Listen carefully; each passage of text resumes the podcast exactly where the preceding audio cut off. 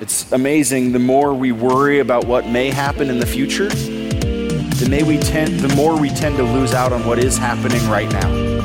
The more we worry about what could be, and we're filled with anxiety over things that we cannot control, the more we lose the beauty of what's right in front of us every day. Hi, this is Chris from The Point, a church where you can come as you are and you can text in your questions.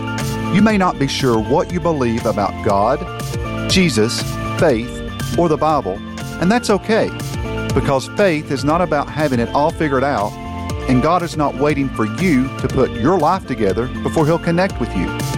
If you'd like to find out more about The Point, you can visit our website at thepointknox.com or connect with us on Facebook, Instagram, or Twitter at The Point Knox. Don't hesitate to contact us or join us in person every Sunday morning at 10:30 a.m. We pray this message has an impact in your life or at least makes it easy for you to connect with God where you are. I love the sound of all of us singing, our voices lifted up together as one voice, one people coming together from all kinds of backgrounds and all kinds of trouble and all kinds of pain and sorrow and even all kinds of different blessings. But here in this place, none of that matters. Because here in this place, we're one people, the body of Christ, united together in Him. And for about 1800 years, the church has declared this unity we have and this God that we serve through the words of the Apostles' Creed. So we're going to do that now today. And if you don't know the words, they'll be on the screen. And if you don't know what they mean or why we say these things, uh, one, you could text in some questions and we'll respond to them later. Or uh, join us for the next three weeks because we're starting a new series today talking about this very creed and the God we believe in. Will you join me in this declaration? I believe in God, the Father Almighty, maker of heaven and earth and in Jesus Christ, his only Son, our Lord, who was conceived by the Holy Spirit, born of the Virgin Mary, suffered under Pontius Pilate, was crucified, died, and was buried. He descended into hell. On the third day, he rose again from the dead. He ascended into heaven and sits at the right hand of God, the Father Almighty. From there, he shall come to judge the living and the dead. I believe in the Holy Spirit, the holy Christian church, the communion of saints, the forgiveness of sins, the resurrection of the body, and the life everlasting. Amen. Well, good morning. Apparently, I should go out of town more often and let the intern Adam, the other Adam, uh, preach because there's so many of you here today that I have never seen before. He must have done such a great job. Uh, so, for those of you who are brand new and you don't know, my name is Adam, and it's so good to have you here. I'm the pastor here at The Point. And for those of you joining us on live stream, I'm glad you can join us. Uh, we have today people that are visiting, that are joining us from Alabama and from Chicago and from Texas. And for those of you who've been around for a little bit here at the point, um, even maybe longer than I have, uh, Pastor Trey, formerly uh, vicar or intern Trey, he's back visiting. So make sure you stop and say hello uh, later. Welcome back. Well, as I said, it is good to be here with you today. I missed you quite a bit last week when I was out of town. And as I was preparing for today, while also wrestling with all the responsibilities of visiting family and 15 people in a three bedroom house for a week, um, I wasn't quite sure what, what to say to introduce this new series. You see, as we begin this series, it's personal. We're talking about the persons of the Trinity God the Father, the Son, and the Holy Spirit, and who they are and what it means for us that we worship this God who is three in one. And that raises a lot of questions about the three in one. We'll get to that in a little bit. But as I thought about what should be said about a God who's indescribable, how do we talk about the persons, the people that make up this Godhead? How do we talk about this God in a way that makes sense when He's a God who's far beyond our comprehension?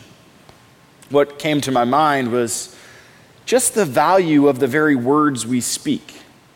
How often do you think before you speak? I'm really guilty of just speaking and then wishing I hadn't. I'm really guilty of saying one thing and knowing that what I meant is not what came out of my mouth, and often inserting my foot later and regretting it. How often do you think about the power behind the words you speak? Like, we know this to be true that words have great power, which is why we teach our children ridiculous things like sticks and stones may break your bones, but words will never hurt you. When in fact, I would much rather sticks more often than words. Because the bones will heal, but the wounds from words sometimes last forever. Words have this significant power. I remember when I was in sixth grade, sorry, this is falling off. I think it's adjusted to your face and not mine.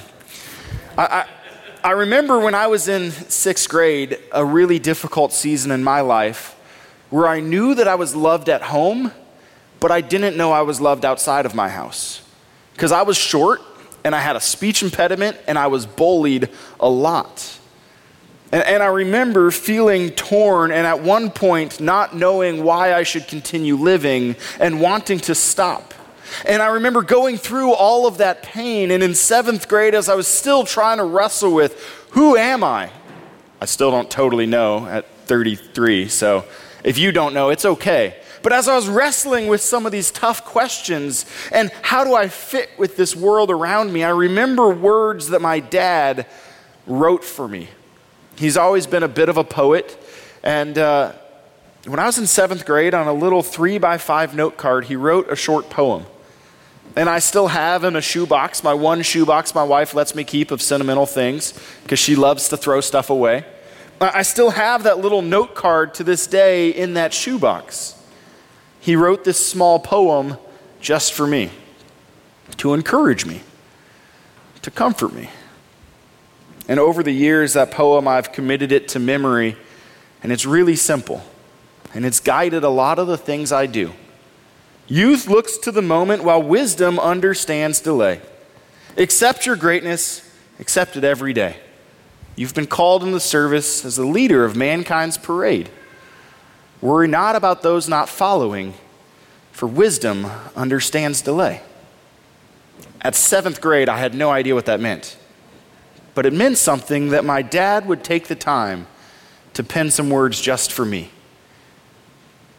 As I've grown, I've come to recognize there are many times in life where doing the right thing often feels very wrong. Where following the right direction often leaves you going alone where people don't want to go there with you. And I've come to realize those powerful words that wisdom understands delay. Sometimes things happen the timing different than when you want them to. A couple years ago, my dad had the opportunity, they live in Minneapolis, and he had the opportunity to submit that poem to a contest, and he won. And so it is now engraved in a sidewalk near where he lives. And I got to go see that. And what was really cool was not seeing that poem engraved in concrete. It was not knowing that my dad had won this contest. What was really cool and really meaningful was knowing that words he spoke to me all those years ago continue to speak and to reveal to me just how much he loves me and just what kind of a father he is that in a great time of difficulty, he cared. And he still cares today.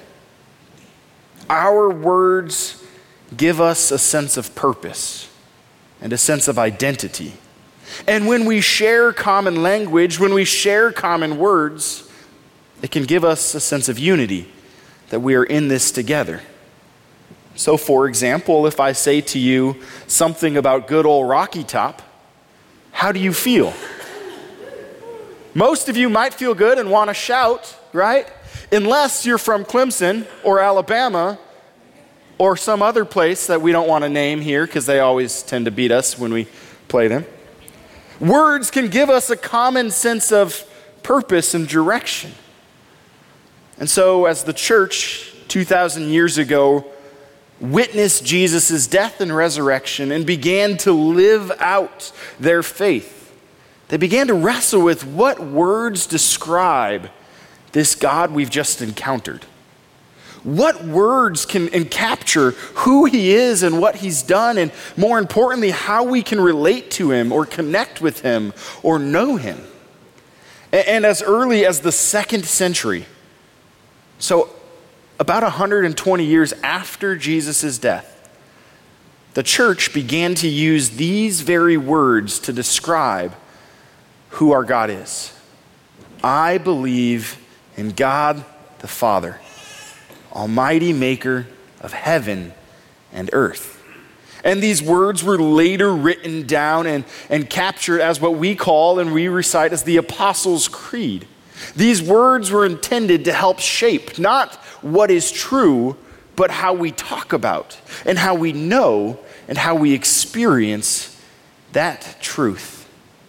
And so today and over the next couple of weeks, as we go through this series, we're going to dive into the words of the Creed and the words of Scripture and see the very power they still have for us today to shape who we are and how we relate to one another.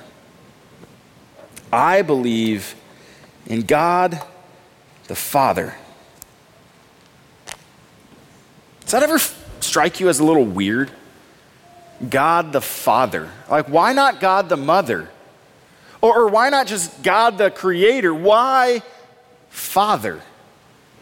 Some of us have families that dad is not such a good name. In fact, for some of us, our dad was altogether absent or missing. Or if he was present, he was very far from loving at all. And so sometimes we hear God the Father and we think that's just an old way of talking about God. That's just the old culture dictated by men that's coming out today. Or, or maybe that's good for you, but I don't know what a good father could be like. God the Father, not to be confused with the Godfather, they're slightly different. This language of God the Father comes directly from Jesus. Jesus repeatedly referred to God as his Father. And then he in turn invited us when we pray to pray, Our Father. Thy kingdom come, thy will be done. Why is it that he calls him Father? Well, we're going to look first at Matthew chapter 6, one of the places where Jesus talks about him as Father, to see why it is that they started this declaration of who our God is with God the Father. Matthew chapter 6, beginning in verse 25. This is in the middle of Jesus' first public sermon. The first time where he stands and has this long oration telling people the truth of who God is and how God relates. And right in the middle of it, he throws this out there. Therefore, I tell you, do not be anxious about your life, what you will eat or what you will drink, nor about your body, what you will put on. Is not life more than food and the body more than clothing? And right off the bat, Jesus' words for me are hard to hear. Do not be anxious. That's great as a command, right? But which of you, when you're feeling anxious, can tell yourself, just stop being anxious, and suddenly the problems go away? Or which of you, when you're feeling overwhelmed by all that's happening around you, can simply say, Well, I'm going to stop being overwhelmed, and now it'll be fine? Do not be anxious about your life. And then Jesus gives some examples. Look at the birds of the air. They neither sow nor reap nor gather into barns, and yet your heavenly Father feeds them. All of creation declares God's praises. Says, Look at the very birds, as simple and as small as they are. We uh, a few months back acquired two chickens. And while I was gone, my chickens were greatly taken care of by my neighbor.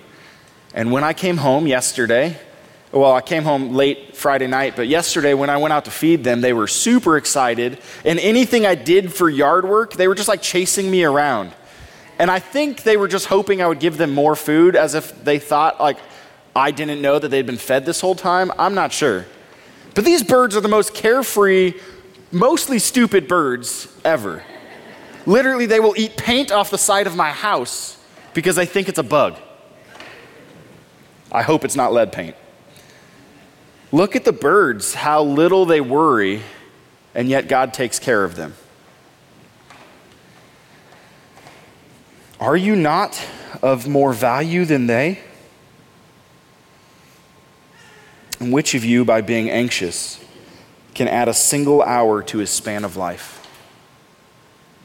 It's amazing. The more we worry about what may happen in the future, the, may we tend, the more we tend to lose out on what is happening right now. The more we worry about what could be, and we're filled with anxiety over things that we cannot control, the more we lose the beauty of what's right in front of us every day. Can you add any time to your life? No.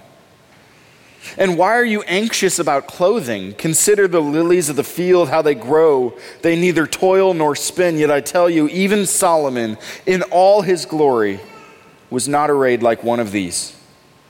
But if God so clothes the grass of the field, which today is alive and tomorrow is thrown into the oven, will he not much more clothe you, O you of little faith?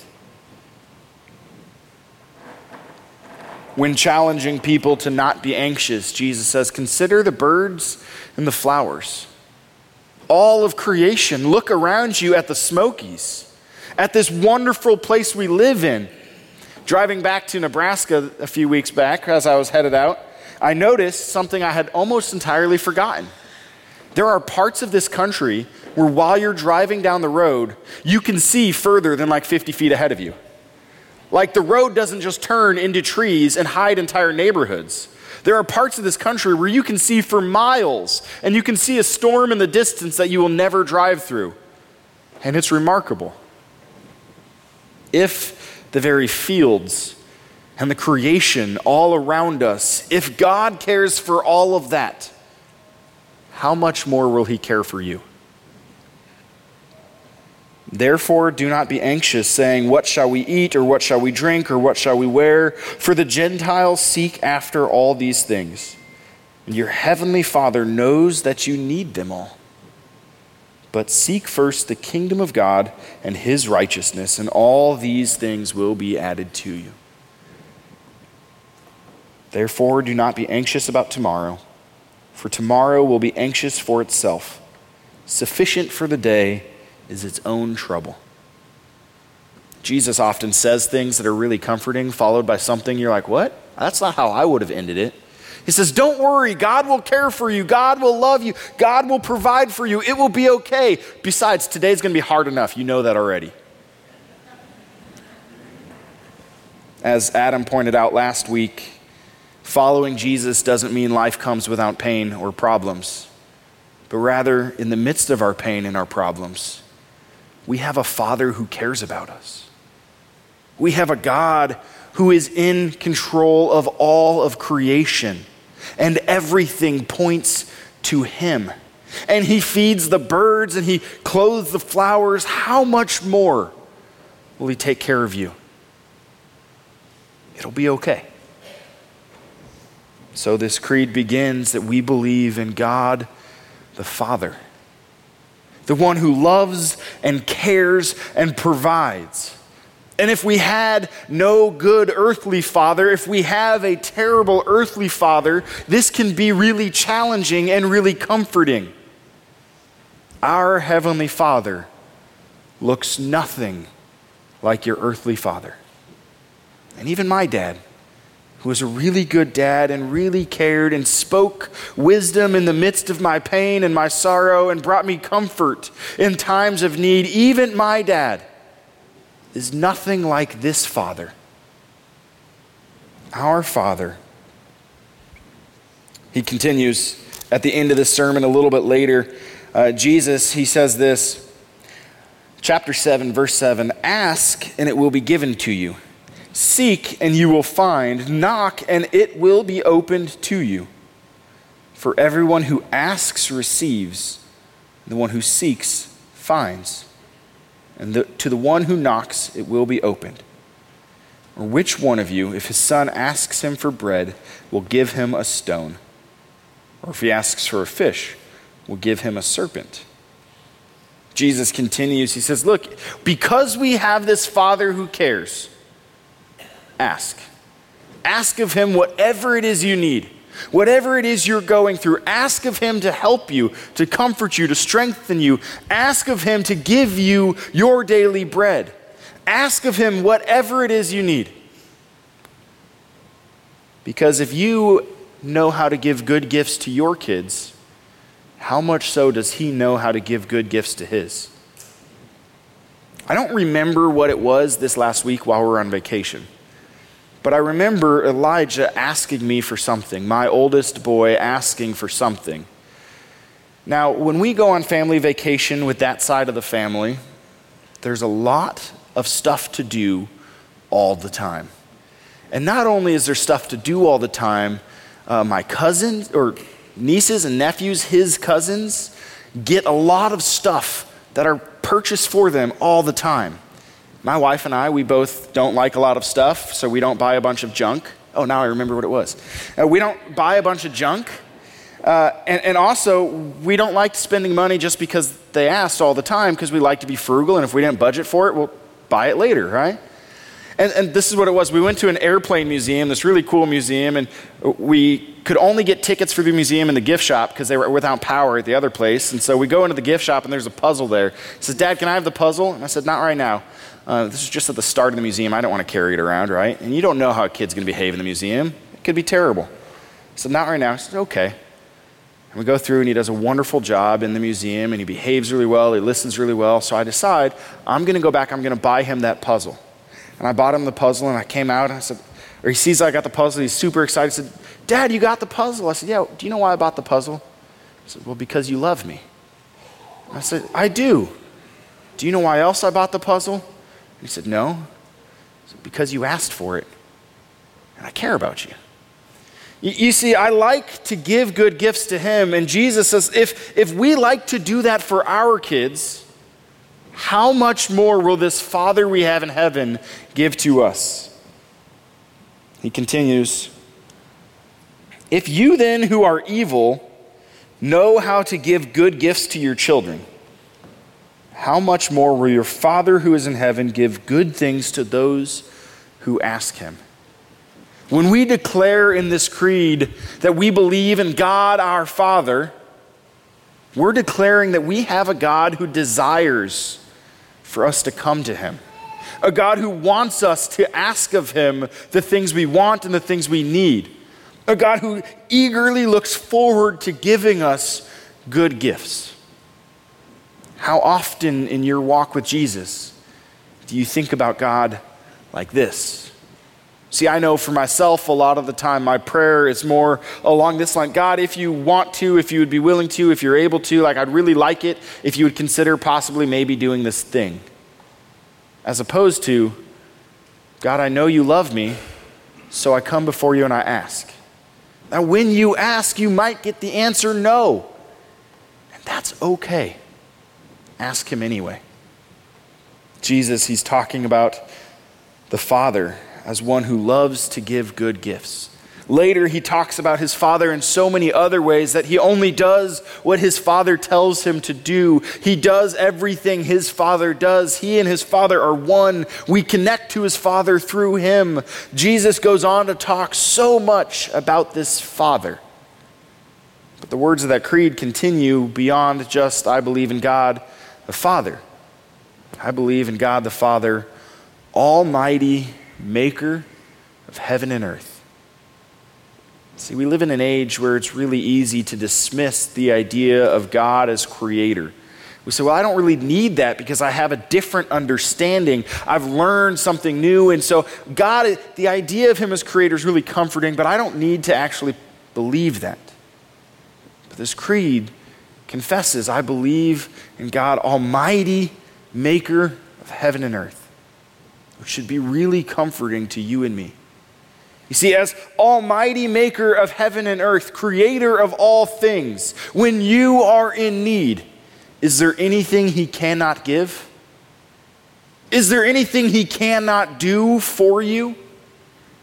When that anxiety overwhelms you, is He not able to give you peace, even if that peace just lasts for a moment? When your worry and your concern and your actual physical needs for food and clothing or any sort of other thing like health and wellness, when those things overwhelm you, is He not capable, as the one who made everything, to give you what you need? And so, because He is our Father, we know He loves us. Because He is our Maker, we know He can provide for us. Martin Luther, a man from the, the 15th or 16th century who was called to be a pastor and really struggled because he learned most pastors were really stupid and didn't know much about God. Things haven't changed much today. Uh, I'm, I'm still mostly in that category. But what he realized was all these pastors were untrained in who God was, and they couldn't even say simple things like, What is the creed? So he wrote a small little book called the Small Catechism that was intended to help teach pastors and then in turn help teach dads so that dads could teach children. And it's really simple, and in it he breaks down the basics of our faith. And when it comes to this phrase, I believe in God the Father Almighty, maker of heaven and earth, this is what he says. How, what do we know this means? This is what he says. He says this I believe that God has made me and all creatures that he has given me my body and soul, eyes, ears, and all my members, my reason and all my senses, and still takes care of them. I like that. When we declare this, we believe God continues to care for us today.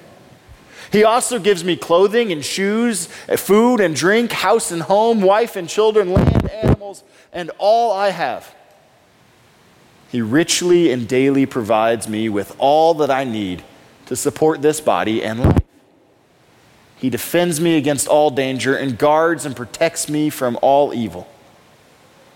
All this he does only out of fatherly divine goodness and mercy, without any merit or worthiness in me. For all this, it is my duty to thank and praise and serve and obey him. See, God doesn't provide for you or care for you as the maker of heaven and earth out of obligation. He doesn't do it simply because you've tried hard enough on your own and you're fixing your mess yourself. God doesn't do any of the things He does because you deserve it.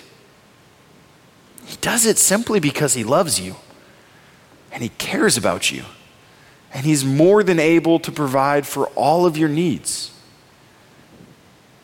As we go through this series, it's personal. Looking at how these three persons of the Trinity relate. I want you to know this God is for you, and He desperately desires you to seek Him. And He promises when we seek Him, we will find Him every single time. Will you pray with me? God, we thank you that you are good, that you are a father who cares. Lord, we confess that sometimes as dads, we have not measured up. In fact, most of the time, we are not the good father we should be. And yet, if we who are evil know how to give good gifts, how much more will you, our Heavenly Father who is perfect, give good gifts? Lord, we ask today that you would comfort us with all of our need, that we would confidently come before you and trust that you not only care, but are able, sovereign and almighty, powerful above all else, capable of doing exactly what we need done. So may we ask with confidence. May we wait with patience. May we trust that in all things you are good may we understand when things are delayed that your way is better than our way. We pray all of this in Jesus' name. Amen. So, uh, part of our service every week is we collect an offering as a way to say, God, I trust in you with all things. And uh, so we want to, at this time, collect an offering. If you came prepared to give today uh, with cash or check, or if you filled out one of those Connect cards, that's a physical one, could you place that in the popcorn buckets in the back as you leave? Uh, and if you prefer to give online, you can do so at thepointknox.com. Uh, now, the way I, or I want to ask you today something different than I normally do. Uh, every now and then, an opportunity arises for us to uh, purchase something or do something that costs a little bit more than we would normally plan for. And I want to ask if any of you would be a part of helping us do something. Uh, how many of you in this place like to drink coffee? How many of you regularly get coffee here? And how many of you have noticed that our coffee here sometimes is a little more bitter than it might be elsewhere? Anybody? Okay, all right. It's not because we're serving bad coffee, but our coffee pots were used when they were given to us 11 years ago and are slowly breaking. And with that, uh, they're not always making the best of coffee each time. And so we are in the process of replacing them with some new coffee pots. And to do so, we're going to actually uh, get a filter and, and make it so it's cleaner water and t- better tasting coffee, and it'll just be all around better for all of us. Um, but to do that, it's about $1,500. So that's a lot. But if you think these have lasted us 11 years and they were used then, 1,500, yes. To get two new brewers, because those things are intense. So, if you love our coffee and want to give an extra gift above and beyond what you normally do uh, to help us reach that $1,500 goal, uh, we'd appreciate it. And if you do that online, you can just put in the memo that is for the coffee, and that way we know. And if you do it in the buckets on the envelope, you could write that too. So, every good. week, you guys ask questions, and I do my best to respond. Uh, I don't know if I told you this earlier, I told everybody else. Uh, the other Adam asked if we could also address the baptism question that came in last mm-hmm, weekend. Mm-hmm. Uh, so, can you read that one first? Sure can. Sure can.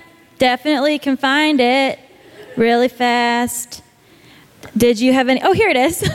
okay. I knew, I knew, you could do it. Um, it said, I was raised Catholic and baptized as an infant. Does that count, or should I be baptized again now that I'm old enough to make the decision for myself? Uh, Adam answered it correctly, and then he got flustered after that. So well done, Adam. Uh, the answer is no, you don't need to be rebaptized. And the reason you don't need to be rebaptized is if you were baptized in any uh, Christian denomination that baptizes in the name of the Father, Son, and Holy Spirit, that holds to this understanding of a three in one unique God. If you were baptized there, it's great. You're good to go. And, and I specify that because some people get baptized in the Mormon church and they use that same language, but they don't at all believe in the same God. It's very different for them. They're three separate gods, not one God. And so if you were baptized in the Mormon church, in the name of the Father, Son, and Holy Spirit, let's redo it. But otherwise, even if you don't remember it, it still works. And I was telling Adam about this as he was asking. It's kind of like if I gave you, when you were a kid, a billion dollars in a bank account, right? You might not remember receiving the gift, but you still have access to it. And the gift of baptism, you don't have to remember to have access to what God does through it. So if you've been baptized, you still are, and it's okay. I love that illustration. Um, that leads well into the next question that is Do all Christian denominations recite slash believe the Apostles' Creed? no, and yes. And here's what I mean by that. No, they don't all recite it because some say, well, a creed's made by man. I shouldn't have anything made by man. And yet the Bible was made by man, and they believe that. Um, so some don't recite it because they think it's too much tradition and ritual. Um, but they hopefully still believe it. Because if you don't believe the basic tenets of what's there, you're kind of outside of what the early Christians believed, the ones who witnessed Jesus firsthand. And so it, you don't have to recite it to be Christian, but you should hold to what it says. Okay, cool. Um, next question. When the church says the creed aloud, why do we recite it as though the comma comes after the word Almighty instead of before?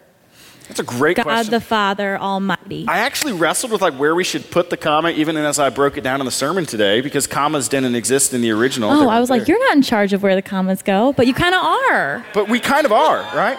So some people say, I believe in God, the Father Almighty, right? Or I believe in God the Father, Almighty, right? And so where do you emphasize? Well, I, I guess there's not a right or wrong. Um, however, you emphasize it could change what you're focusing on. If it's, I believe in God, who is then spelled out in all these things, you might put the comma after God. If it's God the Father, the Father's more emphasized than the Almighty or Creator, right? And so, why do some do it one and some another? I don't think it matters, but maybe it's an issue of what you're trying to emphasize. And why they're on the screen the way they are, I don't know. Because of our wonderful ProPresenter volunteers who try to put up with me each week. Next question. Why is it when we recite the Apostles' Creed, we say Christian church instead of Catholic church as it was written? That's a great question. So it originally said one holy Catholic church, uh, which meant universal, one church across the whole world. But that got confusing when the Roman Catholic Church began to grow to what it is today. Most people hear Catholic and think Roman Catholic, not universal, all Christians of all places. So, to make it more simple and easily understood, it's been replaced with Holy Christian Church. Um, both are correct, neither are wrong, unless you're thinking just exclusively Roman Catholics are the only true church, as Roman Catholics think. But to be fair, Lutherans often think they're the only ones who have it right too, so we could all use a little humility and a lot of love. Uh, okay, quick story, so fast, I promise. But I was like in elementary school or middle school, and we were doing this thing at a Catholic church for my sister, and this lady was like, What are you? And I was like, I'm Lutheran. And she was like, Oh, you're Lutheran Catholic? I'm Lo- Roman Catholic. and I was like, I don't think, okay. Um, last question. Um, Blake was here today playing the accordion. So great. Love it. Thank you. Uh, and someone asked, can the accordion be used for a polka version of the doxology? Certainly can be. Uh, yeah, we could bust that out one week. Uh, so I think the first ever time we had the accordion was like our East Tennessee Thanksgiving, which always happens the Sunday after Thanksgiving. And we get a, a real uh, funky here, and it's pretty great. and I think that was the first time we had the accordion, and I walked in that morning and was like, "We're doing an accordion? Uh oh, what am I into?" and it was awesome. So thanks for coming back with that.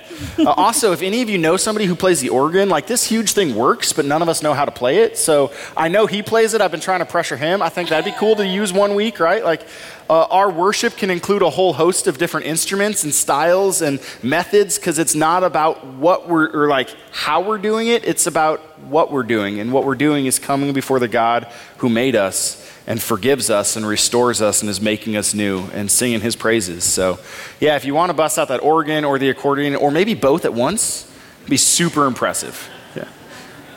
Is that it? That's all the questions today.